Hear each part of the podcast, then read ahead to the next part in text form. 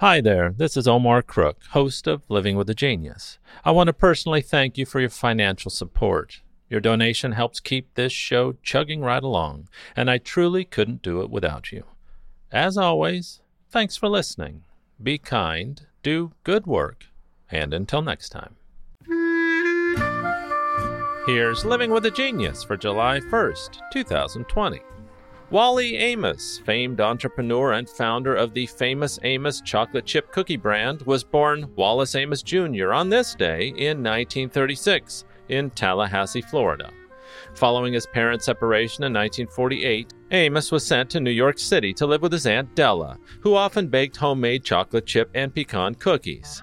He later said of the experience, we certainly had no monetary wealth, but Aunt Della's home was always rich in the principles and qualities vital to a child's upbringing, and it was filled with the aroma of her delicious chocolate chip cookies.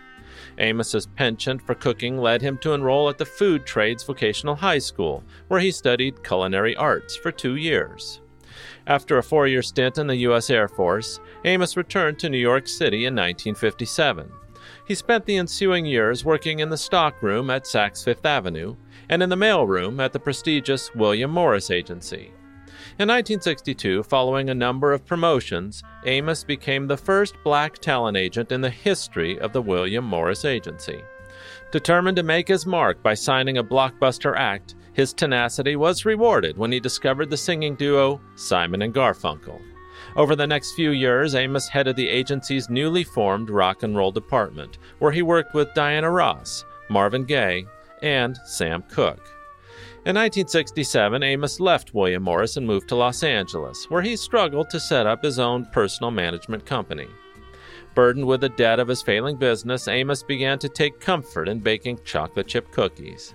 Using a modified version of his Aunt Della's recipe, he planned to open the first freestanding cookie store with financial backing from singers like Marvin Gaye and an innovative marketing initiative which included an extensive advertising campaign and a gala grand opening.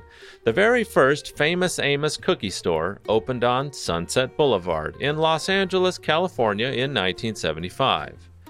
Within months, Amos had opened two more West Coast franchises, and the New York based Bloomingdale's department store had begun selling the gourmet cookies.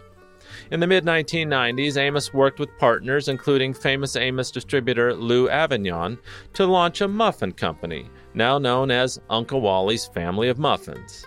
The company produces various homemade style and healthy muffins, and Amos also started a new cookie company called Chip and Cookie, the only company baking from pure, unadulterated Wally Amos recipes, according to the Amos website. Outside of his entrepreneurial work, Amos travels as a motivational speaker, advocating for ending illiteracy in the United States and working with organizations like Read to Me International and the YMCA. I encourage parents to read aloud to children at least from birth to six years old. I'd really like them to do it beforehand, while they're in the womb, Amos said in a midweek interview.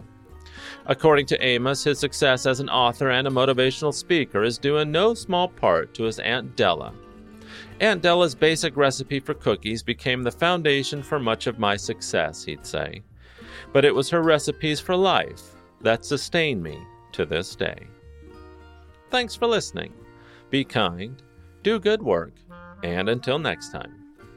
And if you'd like to hear more of Dan Newton's charming cafe music, head over to cafeaccordion.com. And when you do, tell him I said hi.